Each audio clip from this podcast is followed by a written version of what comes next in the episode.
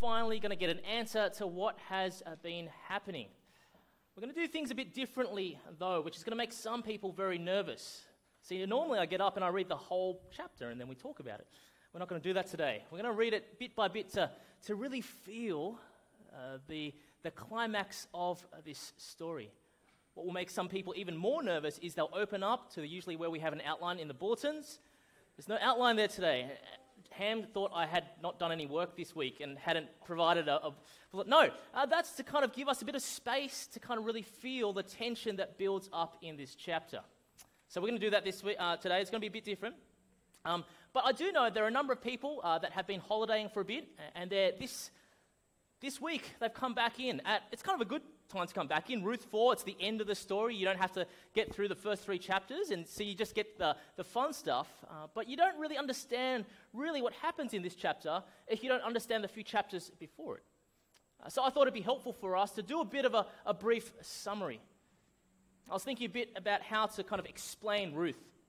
And I think one way in which we can understand this book is to think about what's happened in, um, in politics this week. Not, not Donald Trump, uh, but the 45th Premier of New South Wales, Gladys, how do you say it? Berejiklian. I think I got it right. Uh, she's the 45th Premier of uh, New South Wales. Uh, she was installed earlier this week. And during one of her first question times, when people were talking about what kind of policies she's going to be uh, putting forward, what's going to be on her agenda, one of the journalists came up and asked her about her family status.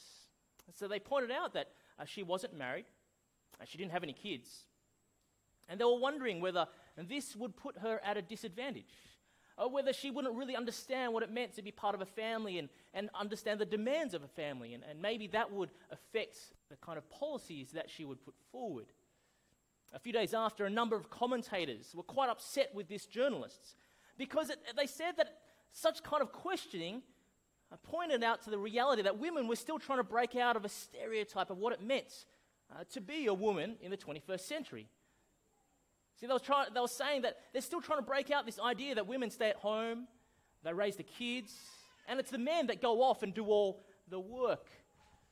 See, in our society, having no husband or no kids sometimes is often a, an advantage.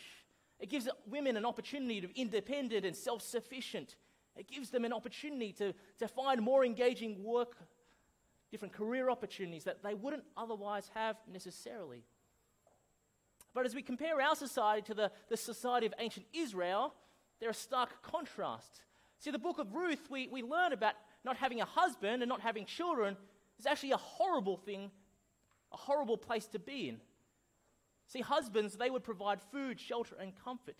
Children were ways in which they could, you could get them to do work for you, but they also provided a way for your family line to go forward. And so, the beginning part of the book of Ruth, we hear about tragedy and suffering. Uh, there's death and a famine in the life of Naomi and her family. It means that Naomi and her daughter in law Ruth, as widows, their futures are filled with great uncertainty and unpredictability. They don't have husbands to provide for them, they don't have children that can mean that they have an inheritance to pass on to. And so in Ruth 1, there's a real emptiness and bitterness uh, that really sits in the deepest recesses of Naomi's life. Life is horrible. And so, the question that we are constantly asking, the question that we've been asking for the last few weeks, is will God do something about it? In Ruth chapter 2 and chapter 3, we kind of get this, this preview, this, this impression that God really does care for these people, these women, these widows, that He will do something amazing for them. Today is the climax. It's a chapter and a day I've been really looking forward to because it's, it's really where the action happens. And so we're wondering will God bring greater certainty to Ruth's existence as a widow? Will God ultimately restore Naomi, who complains against God and saying she's empty and bitter? Well, before we get into this passage, why don't I pray and then we'll read this great story together. Father God, uh, we are indeed so thankful for the book of Ruth.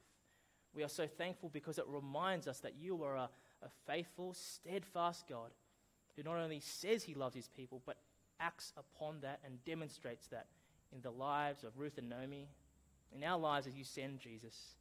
And so help me speak clearly this morning. Uh, may our minds not be, be captivated by the things of this world, but the glorious gospel truths that we see in this wonderful story and the climax that has been building for weeks. In Jesus' name we pray. Amen. So if you have your Bibles open, uh, it'd be great to keep them open in Ruth chapter 4. Um, we're going to read it right now. Ruth chapter 4. We're just going to read the first few verses to give us a taster of what is happening. So, Ruth chapter 4, verse 1. Meanwhile, Boaz went up to the town gate and sat down there, just as the guardian redeemer he had mentioned came along. Uh, Boaz said, Come over here, my friend, and sit down. So he went over and sat down. Boaz took ten of the elders of the town and said, Sit here. They did so. And he said to the guardian redeemer, Naomi, who has come back from Moab, is selling the piece of land that belonged to our relative Elimelech. I thought I should bring the matter to your attention and suggest that you buy it in the presence of these seated here, in the presence of the elders of my people. If you will redeem it, do so. But he will not tell me, so I will know. For no one has the right to do it except you, and I'm next in line. A little bit more context here about Ruth 3 to really help us understand what's happening here with, between Boaz and this man. See, in Ruth chapter 3, as a redeemer or guardian redeemer, Boaz had promised to marry Ruth. In, in many ways, to redeem her from her widowhood. He had promised, in many ways, uh, to, to take her out of that existence of unpredictability, of uncertainty, and to give her a hope for the future. But in Ruth chapter 3, we learn of a problem. See, in order to redeem Ruth, there was some kind of legal order in which it was allowed to take place. And he tells us that there is someone else that has, in many ways, the legal right to exercise redemption before me. And so in this chapter, we're, we're trying to find out will this other Redeemer act upon this opportunity to redeem and marry Ruth? And so Boaz, in order to essentially figure out what's going to happen, he heads, where, what do we read, to the town gate. Now you've got to understand, if you went back to Bethlehem um, in these days, the town gate was the place to go if you wanted to track someone down. In many ways, between the fields uh, where people were harvesting and the homes in which they lived in the city, the town gate was kind of the middle point uh, people would go back and forth. And, and so you wanted to find someone. This was the place to go looking for them. You just have to sit there and watch them. You sit there in the shade, watch them go past until you found the guy. But it's not just an ideal place to look for this mysterious Redeemer guy. Now, this place is often a place where legal transactions happen. People would sit around, it's kind of like a marketplace, they'd do some deals. And so, this, the town gate, was the place to be if they were to kind of formalize this, this redemption of Ruth. And so, it's at the town gates uh, where what happens? Boaz sees this Redeemer. He says, Come over, come over, friend. Sit down here. I've got this seat prepared for you. And then he goes and, and finds elders, right? Gets elders, gathers them. Why, do we, why is he gathering elders? Well, so often, uh, back in an oral society, uh, there would be other people, witnesses, that would essentially be an informal judicial panel. Uh, they'd ratify any legal obligations or legal transactions that were, were done. And, and so the stage is set. We've got the Redeemer, we've got uh, our witnesses, and we're going to make a, a, deal. And so Boaz explains the deal that is possibly going to happen. Uh, they have a relative, Naomi. She's come back from Moab, and she's selling a piece of land. And wonders whether you want to get in on this deal. Uh, what's, what's really happening here? So you've got to know that Israelite families owned land uh, forever. They weren't allowed to sell it. What they were allowed to do was essentially rent it out, so to speak. So if you remember back to our Leviticus series, they held it uh, in perpetuity, but they were allowed to rent it out to, to gain more money or rental income, if, you, if that makes sense. Um, when the famine had hit in Bethlehem, Elimelech had likely rented out this, this piece of land in order to get some money. And so they had money, but they've spent it. And so they, they, even though they own this land, they really have no claim to it at this point. But Naomi had this opportunity as the owner of the land to redeem it, in many ways, to, to buy it back and, and put it back in her family's control. But see, you need to know that Naomi, well, in this society that is heavily dominated by males, she's a woman with really no legal standing, no purchasing power to, to redeem this land. But even if she could redeem this land, uh, she's also what? A, a widow. She's there collecting leftover grain. She has no money in order to, to buy this land back. And so, really, what she needs is a redeemer. Someone, in many ways, that can act like a guardian angel, swoop in, pay the money for her so that she can have this piece of land. this opportunity to, to essentially re- redeem herself and, and, and enjoy uh, life in Bethlehem by being able to farm. This is, you've got to notice, this is a really, really good deal. Have you ever had a friend come up to you and go like, I've got a really, really good deal for you? If you've ever had a friend, like, you've got to notice that there are often a few things that you need to be, pay attention to, right? Uh, when someone comes up to you and go, I've got a good deal, you need to go, okay, well, how much is it going to cost me, right? $1 is different to $100, right? So you've got to know the cost, you've got to know the risk. What's the potential that I might lose my whole, you know, um, pocket money of $5 or whatever? How, how much people get paid these days? Well, is there a risk that I could lose all my money? And what's the potential for making more money? So these factors, how much is it going to cost me? What's the risk? And what's the potential for making a whole lot of money? See, when Boaz comes up to this Redeemer, you've got to know that this is a, it's a bargain. It's a really, really good deal. See, for one, uh, this man can enhance his social standing amongst the community. Have you ever noticed uh, shops or businesses uh, sponsor um, charity organizations so they can put their name up there? Uh, it doesn't cost them much money, but we're supposed to go, wow, you're really nice and charitable and care for the community. And in many ways, to, to redeem this piece of land from Naomi would have, would have really raised up the, the profile of this Redeemer. People would have go, wow, you're a nice guy. It enhanced his social standing. But what it also did is it would allow him to make more money. He'd be able to put this piece of land into a, likely a larger parcel of lands that he had owned. Uh, the more land you have, the more you can produce, the more money you can make. So it was good to, to make money. I've also got to re- recognize that the risk here was, was quite minimal. Uh, Naomi, who, who owned essentially this land, she was really old. She wasn't going to produce any children. Uh, no one had any heirs uh, that could reclaim this property down the track. And so it's really unlikely that someone's going to kind of swoop in after 10 years and say, hey, actually, that, that, that parcel of land that's related to me, I'm going to I'm going to take that. I'm going to inherit it. This is an awesome deal. And so, obviously, what, what is, eh, eh, when, you, when you have a good deal, what do you say? Verse 4, what does he say? I will redeem it. He said, Yep, I'm in, all in. Let's, let's, let's do this. Let's make this happen. Now, we don't know whether Boaz is a sneaky fellow, uh, but you look at what he says there. He kind of lays it, he goes, This is an awesome deal. And then he waits for him to say yes, and he goes, Now listen to the fine print. What's the fine print? Let's read it. Verse 5. And then Boaz said, On the day you buy the land from Naomi, you also acquire Ruth the Moabite, the dead man's widow, in order to maintain the name of the dead with his property.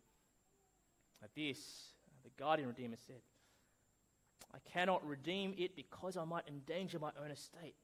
You redeem it yourself. I cannot do it. It's a bit of an awkward situation. Uh, you, he's come up with this awesome deal. He says, Yep, I'm all in. And then he comes up with the fine print and he's like, Oh, really? It's kind of like a two for one situation. You, you redeem it and you get the property and uh, the widow. And he's like, Nah, I can't do it. And he wants to get out of the deal. He says, No, no, no, I don't want it anymore. You, you have it. But why does, he, why does he turn it down? How does, how does Ruth's situation, her, her marriage to him, complicate matters. See, we need to, to recognize that any child that Ruth uh, bears to, to, to this man will have claim on inheriting the property that is about to be redeemed. See, this proposal goes from a bargain, you know, deal to something that is extremely costly. See, there's cost involved in, in buying the property, but then there's cost in, in marrying Ruth. You, you now have to, another uh, uh, mouth to feed, and, and likely she'll have children, so you'll have to, to raise children up, and that's always an expensive task. And, and especially if this man didn't have uh, children of his own, not only would, would Ruth's children uh, redeem and inherit the property that he just bought, but that child would likely inherit the property that this Redeemer already owns. In essence, there would be no lasting legacy of this man's family anymore. This one child would redeem everything or essentially inherit everything. Adding Ruth to the, to the mix was horrible. Too high a cost now, too great. And so, in order to kind of protect his family's estate, his legacy, his inheritance, he says, No deal. No deal. See, it reminds us that redemption is never cheap, redemption is always costly. Let's look how expensive it is. Look there, verse 7. Now, in earlier times in Israel, for the redemption and transfer of property to become final, one party took off his sandal and gave it to the other. This was the method of legalizing transactions in Israel. So the guardian redeemer said to Boaz, Buy it yourself. And he removed his sandal. Boaz announced to the elders of all the people, Today you are my your witnesses that I have bought from Naomi all the property of Elimelech, Kilion, and Mahlon. I've also acquired Ruth the Moabite, Mahlon's wife, as my wife, in order to maintain the name of the dead with his property, so that his name will not disappear from among his family or from his hometown. You are my witnesses. I'd, I'd love to have been there. I'm not too sure if people carried around spare sandals or whether they had some spray to make their sandals smell less. Because you can imagine you're walking around in your sandal all day, you take it off to legalize a transaction. What, what am I going to do with his sandal? I, I don't know, but I don't think that's really the point of what's happening here. See, what happens is this, this potential redeemer takes off his sandal, gives it to Boaz. In many ways, it's a symbolic gesture of, of handing over this opportunity this, this, this, this right uh, to redeem the property of Naomi. He, he formalizes his role as a redeemer, then, Boaz does. He, he says to all the people that are kind of gathered around, wondering what was going to happen, This is what I'm about to do. Likely, he was making an oral contract. You know, they didn't have paperwork back then. And so, as he spoke, it's likely he was signing away what he was about to do. See, the costliness of what it meant to redeem, we see there in verses 9 to 10. For Boaz, it would cost him money. It would cost him money to acquire all the property of Elimelech and his sons. It would cost him money to marry Ruth and commit then to, to raising an heir to inherit the property that he had just bought. But see, it's not just money, is it? Boaz gives up his legacy, his family's name. Instead of Ruth's child perpetuating his family's name, this child will perpetuate the name of another. This was the reason why the other Redeemer didn't want to have anything to do with the deal. He was worried about his own estates, his own family legacy. See, we're reminded that redemption is never easy, it always comes at a great cost. Remember, all throughout this series, we've been saying that the focus really isn't on Ruth, the focus is, is on Naomi. And I think as we take a step back, we start to see that as God has started to work in her life and to bring her from a point of bitterness uh, to, to fullness, it's always been costly. But that cost has always been borne by someone else. I see Ruth, well, she left her homeland, she left everything that was comfortable to her, her traditions, her family, her culture, to follow who? Naomi, to bind herself in loving commitment to her, to follow her and her God. She toiled selflessly in the, in the Middle East sun, picking up leftover grain in order to support her mother in law. Last week, she placed herself in a potentially compromising and risky situation to seek not just her own marriage, but security for their, the Naomi's family's future. You'll look at the life of Boaz. He demonstrates great, great generosity, a great hospitality to Ruth and Naomi. He, he's so generous that he actually, in, in a sense, loses money as he takes out sheaves of grain and drops them on the floor for Ruth to pick up. Here, Boaz gives up great wealth, the hope for a legacy, to marry Ruth, and to secure not just Ruth's future, but Naomi's family. See, we don't miss this beneath this amazing story of Naomi's kind of reversal from, from emptiness and bitterness to, to joy and hope lies the costly and extravagant sacrifice of others. Because of Ruth and Boaz and what they have done, Naomi's fortune, her future, is reversed. Emptiness becomes filled with joy and hope. Well, we start to move towards the climax of this story. So let's continue reading. Verse 11. Then the elders and all the people at the gate said, We are witnesses. May the Lord make the woman who is coming into your home like Rachel and Leah, who together built up the family of Israel. May you have standing in Ephrathah and be famous in Bethlehem. Through the offspring the Lord gives you by this young woman, may your family be like that of Perez, who Tamar bore to Judah. The elders likely here are essentially confirming this transaction. Likely, it's possible that this blessing, uh, this, this hope for, for this couple, is a generic, something that they, they say all the time to all people. But I think what the author wants us to see in this is it's a foreshadowing of something greater that will happen. See, the hope for Ruth is that, uh, the hope for Ruth, a woman that couldn't conceive for 10 years, is that she would be fertile, like the famous wives of Israelite patriarchs, those that had essentially founded the whole nation. That she too would share a special place in Israel's history, like Rachel and Leah. The hope for Boaz, who, whose redemption cost him so much, who basically gave up his name, that he would have standing and fame throughout the whole region. And the hope for their offspring and their family line is that they would be like Perez. Perez, if you look at the Bible, was the son of an outsider woman, a Canaanite woman called Tamar. That even though he was the son of an outsider, he held a really special position in the history of Israel.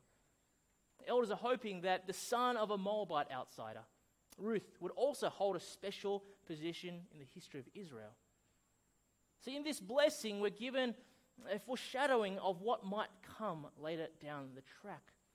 For the, this man and woman uh, that had given up culture, family traditions, wealth, reputation, social standing to care for someone in need. For, for those who had chosen uh, to, to love others, even at great cost to themselves. We start to see this beautiful truth that those who are empty and give up much are richly blessed by God. And that's what we see here in the next few verses. This is what we've been waiting for. Verse 13. So Boaz took Ruth and she became his wife. When he made love to her, the Lord enabled her to conceive and she gave birth to a son. The woman said to Naomi, Praise be to the Lord, who this day has not left you without a guardian redeemer. May he become famous throughout Israel. He will renew your life and sustain you in your old age. For your daughter in law, who loves you and who is better to you than seven sons, has given him birth. This is the moment we've all been waiting for. Someone came up to me before and says, Is Ruth and Boaz going to get married? Well, the answer is here yes, they do.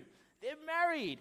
But not only are we joyful because they're married, this a love story that has been brewing, what happens? For the woman that couldn't conceive for 10 years, the Lord intervenes and she conceives a child. See, what we're seeing here is the restoration of Naomi. It's really interesting. If you go back to chapter 1, uh, as, as these two widows head back into Bethlehem, Naomi says uh, to the women of the town, The Lord's hand is against me. I went away full, but the Lord has brought me back empty. Here, the reversal has happened, hasn't it? The women speak to Naomi.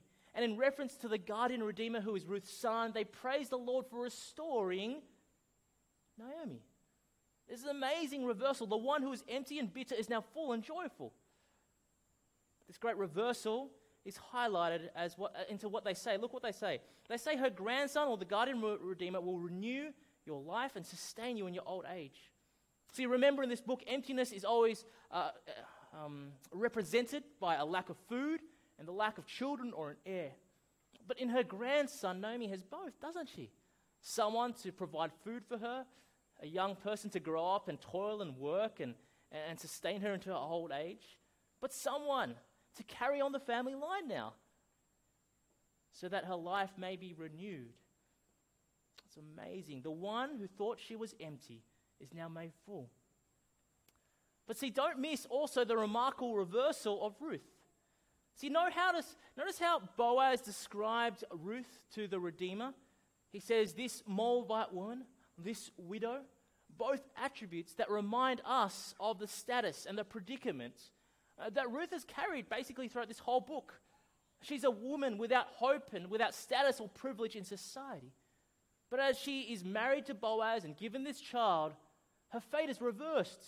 She clings not just to Naomi, but her God, and in trusting him, she finds a place of honor amongst others.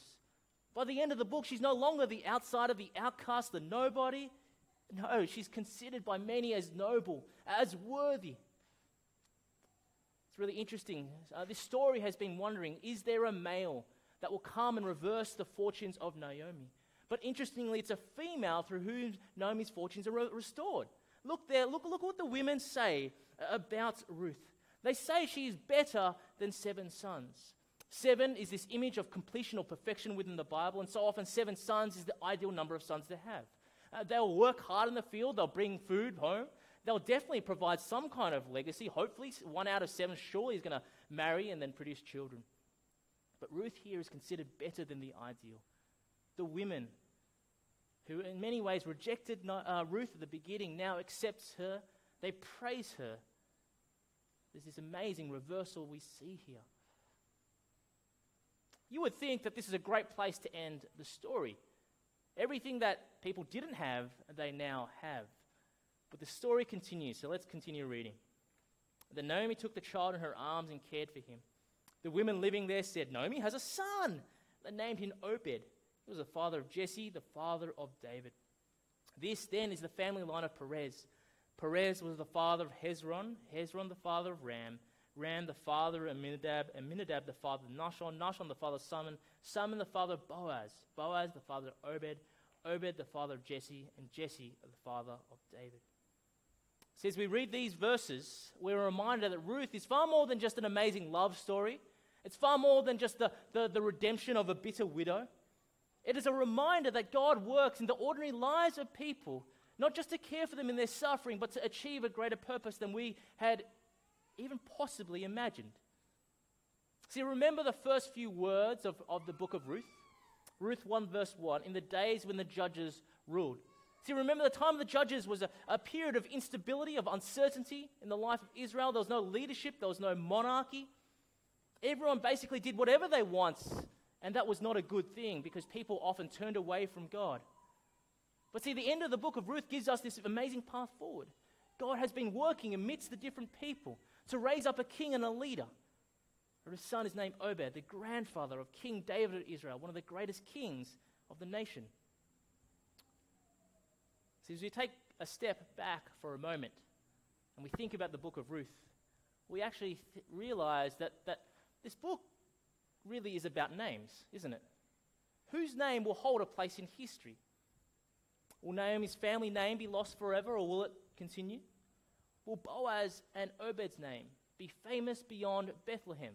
Remember the prophecies or the blessings of the elders and the women? See, in a book where names are so significant, it's really, really interesting that the first Redeemer has no name. Look there at verse 1. What's he called? What's his name? His name is Friend.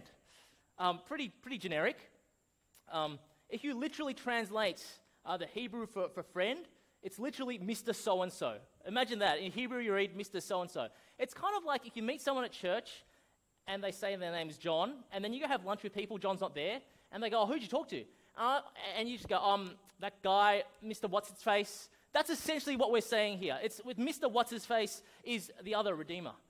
Now, it's unlikely that Boaz didn't know the name of this guy. I mean, they're in the, the same town, they're in the same clan. How can you conduct a legal, legal transaction with Mr. So and so? Of course, you've got to know this guy's name. See, it's, I think, really interesting that the author has, has removed this man's name and given him a much, much generic name. And the reason is this we're supposed to see a contrast between these two redeemers. Mr. So and so, the redeemer who refused to exercise his rights to redemption so that he could protect his name and his legacy, doesn't even get a mention in this book. But the redeemer, Boaz, who did exercise his rights, who displayed steadfast love and kindness, who incurred great cost and was willing to lose his family name, he gets a name in this book. His name isn't just in this book, it, his fame goes beyond Bethlehem. More than that, he's given a significant place in the history of the nation of Israel and God's salvation story. See, we're supposed to see here that this is how God's economy operates. Life comes through death, fullness through emptiness. Outsiders are not shunned, but they're welcomed in. And those who act in steadfast love and give up everything are exalted with great honor. And so this book doesn't just point to how God is, is working and, and creating a stable monarchy in Israel. No, it's pointing us forward to the greater monarchy, the greater King Jesus, who demonstrates steadfast love, who gives up everything so that those who are empty might find fullness, that those who are lost might be redeemed. So just like Naomi, our lives so often feel empty. There is this longing to be satisfied, this longing to be at rest that we just can't shake. It's really re- interesting. I was reading a newspaper article. Uh, some of you may have seen it. It was talking about selective schools in Sydney and how, in order to get into a selective school in Sydney, you need to basically go to full time tutoring. But not only once you get in do you need to do full time tutoring, you need to do full time tutoring times two to kind of stay in and stay competitive. These people were just talking about how, how miserable it is, how out of place they feel when they're getting like 98 and everyone else is getting 99. They're just, there's just this longing to want to belong, to, to be part of the crew, and just realizing that, that we're empty. There is this longing in our hearts to be satisfied. And we pursue all kinds of things in order to make us feel full. Entertainment, careers, families, relationships, hobbies, whatever it is. But so often there is a restlessness that we cannot shake. Augustine, a famous church father, famously said, Our hearts are restless until they find rest in God. See, friends, we were created to be, to be people who know God, who are in relationship with the God of the heavens and the earth. Yet, even though we're created for Him, we, we live our own lives. We do our own thing. We reject God and, and find satisfaction apart from Him any way we can. We refuse His kingship, His lordship, His call to live in a certain way, and, and think that if we can live our own way, we'll be happy, we'll be satisfied, we'll be at rest. See, friends, this life apart from God only leads to an emptiness and a restlessness. Let's see, the God of the Bible, the God of the heavens and the earth, is a steadfast and faithful God. He longs to do something about our state of emptiness, about our lack of relationship with Him. To restore us, to redeem us, He sends Jesus. And just like Boaz, Jesus comes to provide redemption at great cost to Himself. That price, His own life, as He's crucified on the cross. On the cross, Jesus demonstrates He's the true Redeemer. Instead of making much of Himself, He freely gives of Himself. He doesn't sacrifice what maybe He can get back one day, whether it's money or his reputation. He sacrifices his own life for God's people. And on the cross, Jesus cries out these chilling words My God, my God, why have you forsaken me? This is a cry of a man who experiences everything and yet has nothing.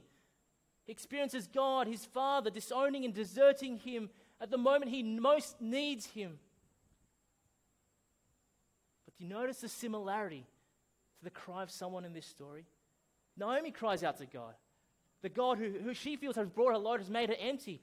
And so too does Jesus, who cries out to this God. See, we're supposed to see at the cross that Jesus experiences what we should experience. Jesus is our substitute. He experiences emptiness so that we do not have to. At the cross, a great exchange occurs. Jesus takes upon our emptiness, a life apart from God, judgment and death, so that we are filled with the glory of heaven. Where our life was empty, a life apart from God, a life destined for judgment, our life now becomes full. A life in relationship with God. No longer outsiders, we're honored as God's children. Our sins have been forgiven. Shame is now replaced with honor. Humiliation replaced by unconditional acceptance and approval. Emptiness is filled by the overflowing love of God for us. See, friends, we recognize that in Jesus, our souls are at rest. We are satisfied. And so, just as, as Boaz's sacrifice procured for himself a bride, Jesus' sacrifice procures for himself a bride, God's people, the church. It is to his bride that he gives himself. Knowing that we have Jesus, we should be people then who live with amazing hope. That amidst circumstances where we feel that God has left us, that we are empty and we have nothing, Jesus' actions demonstrate that God has not given up. He has not left us, that He lives within us. And so our tendency, though, can be that when we feel empty, we feel God is far, that we seek this world to find sanctuary in it. We feel the things of this world will make us full again. And so we pursue them wholeheartedly. See, the book of Ruth, this chapter is a reminder to us that we need to be people who trust in God. He is our everything, He is our joy and our salvation. We need to be people who live with hope. Hopefulness will look differently for all of us. For some of us, hopefulness is to believe that God is present amidst our suffering and emptiness. An act of faith looks like turning and crying out to God in prayer. From a position of humility, we seek God's comfort and guidance. We seek His wisdom to live in this broken world. But for some of us, though, hopefulness is to believe that Jesus really is enough. Faith looks like not pursuing the pleasures of this world, refusing to, to believe the lies of the devil, which says Jesus isn't enough, you need something more. It is to, to reject the alluring temptation of compromise. Faith looks like in moments when you have little left for yourself, little time, little energy, little money, to be generous and charitable, believing that in faith Jesus is our treasure, our security, and our provider. Listen to the words of Lamentations. Because of the Lord's great love, we are not consumed, for his compassions never fail. They are new every morning. Great is your faithfulness. I say to myself, The Lord is my portion, therefore I will wait for him. The Lord is good to those who hope is in him, to the ones who seek him. Let's pray that the, the lessons we have learned in Ruth would stay for us, stay with us. Let's pray. May Father God, you challenge us this morning to believe that, that Jesus plus nothing is everything. Our sinful hearts will often long for something apart from Jesus. Remind us, as you have reminded us through Ruth, that you are a God who provides more than just enough. You are a good, good God. Brings those who are empty and makes them full again. May we experience the fullness that we have in Christ. In Jesus' name we pray. Amen.